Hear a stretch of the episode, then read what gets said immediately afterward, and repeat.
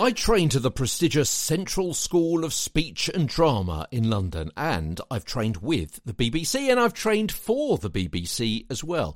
And all of those hints and tips on how to get a better broadcast voice I've put together in this series of short daily podcasts called How to Get a Better Broadcast Podcast and Voiceover Voice. Hello, on Twitter, I'm Tweeter Stewart, and in real life, I'm Peter Stewart.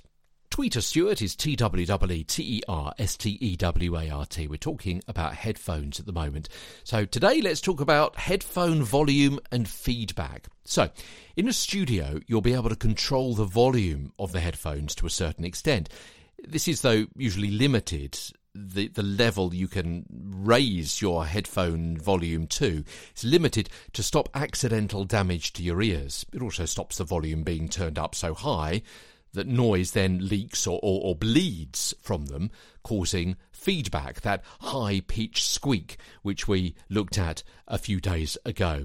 But remember, the volume you hear yourself through your headphones is not the volume in which you are speaking and the level of your voice that's being broadcast or recorded.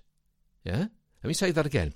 The volume you hear yourself through your headphones is not the volume in which you are speaking and the level of your voice that is being broadcast or recorded.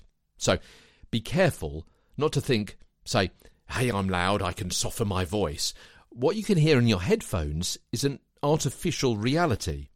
If your headphones are too loud, you may instinctively speak softer. If they're too low, you may speak louder, which is usually not what you want. You want to speak louder or softer because the message, the script, or the direction calls for it, not because of the level at which you've set your headphone volume. Tomorrow on the show, why some presenters go headless.